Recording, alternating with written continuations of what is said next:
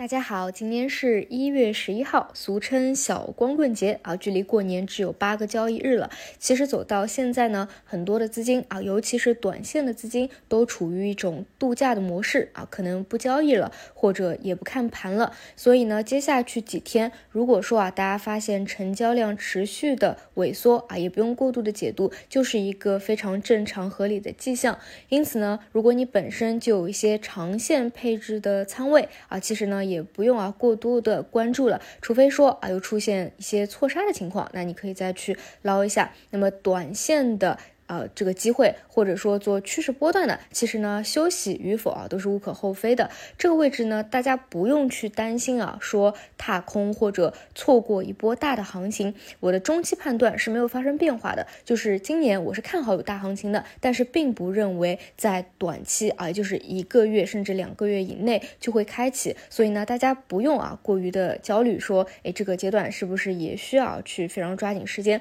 因为其实哪怕我们不去看节前的效应，其实当下市场的本质啊，就是板块的轮动啊，就像昨天因为小作文的消息啊，轮动到了汽车，其实本身就有一个轮动补涨的需求，但是你又不知道今天又轮动到哪个方向，对吧？市场是没有主线的啊，大家不要过于的焦虑了。那么当然还是那句话啊，如果是底部第一根阳线起来的机构明显的介入的一个动作，你当然也可以去做一个跟随的动作啊。至于说后面要不要去做一个小波段出掉，这个就看你自己了，这个是纯粹啊从一个交易的角度出发的，好吧？那么这是当下整个盘面的一个行情，然后再来说一下短线情绪啊，因为前两天呃因为北上的进攻嘛，其实呃短线情绪这一块一直处于非常低迷啊一个冰点期。那么在昨天呢，有一个明显的回暖，尤其是到尾盘啊，很多题材方向的人气股都是拉板的。那怎么去理解它？其实呢，每个人的想法不一样啊。有的人觉得，哎，这就是一个高潮，这就是一个毕业照了；有的人呢，认为这是情绪压制到极点后的一个宣泄啊。这里呢，我不建议大家啊，尤其是在节前这个时候去接这种高位的拉升起来的这种情绪，因为当下本质就是一个低吸，哪怕题材也好啊，我们看数字经济、消费，然后这些其实都是主流的轮动的方向啊，外加一个赛道和北上资金比较喜欢的白酒，对吧？那么我们说轮动低吸，它其实讲究的是一个性价比的问题。现在偏题材投机的方向啊，这个连板股的高度都是非常低的，而在偏机构类的方向啊，也并没有一个持续性的主线。所以呢，去盲目的追涨啊，无论是投机还是投资，当下都不是特别好的一个模式。但大家也可以关注到啊，短期的一个规律，就是那些人气的核心类的标的，基本上呢，跌停以后啊，缩量来到了十日线附近，都是出现了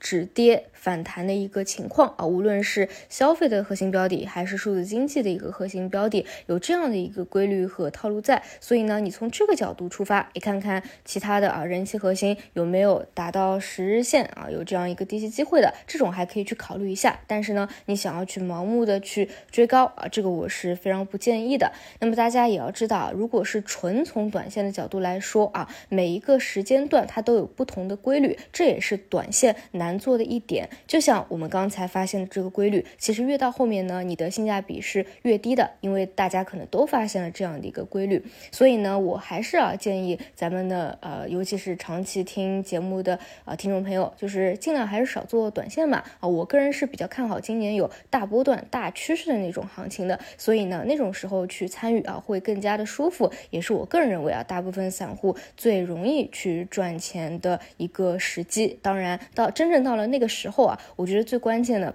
其实就是心态管理的一个问题了啊，千万不能去贪心，也不能去抛弃掉很多比较重要的一个操作原则，然后所以到那个阶段啊，会给大家再去多说一些心态管理呃和操作原则方面的问题吧。所以呢，大家不用着急的啊，我们就呃大仓位的，或者说想做大趋势波段的，就耐心等待后面的一个行情啊。给大家做一个总结啊，当下呢，机构类的标的还是以轮动为主，当然不排除啊某些新技术的细分方向能够走出一个趋势性的持续性来。那么短线的方向啊，你最多去考虑一下核心标的，回调到十日线趋势低吸的一个机会啊，千万不要盲目的去追涨了。如果说机构啊又去进攻某一个还没有轮动到的方向啊，第一天依旧可以去做跟随，但是已经积累一定的涨幅了，也不建议去接。那如果说是纯粹想做大波段的啊，不想在这个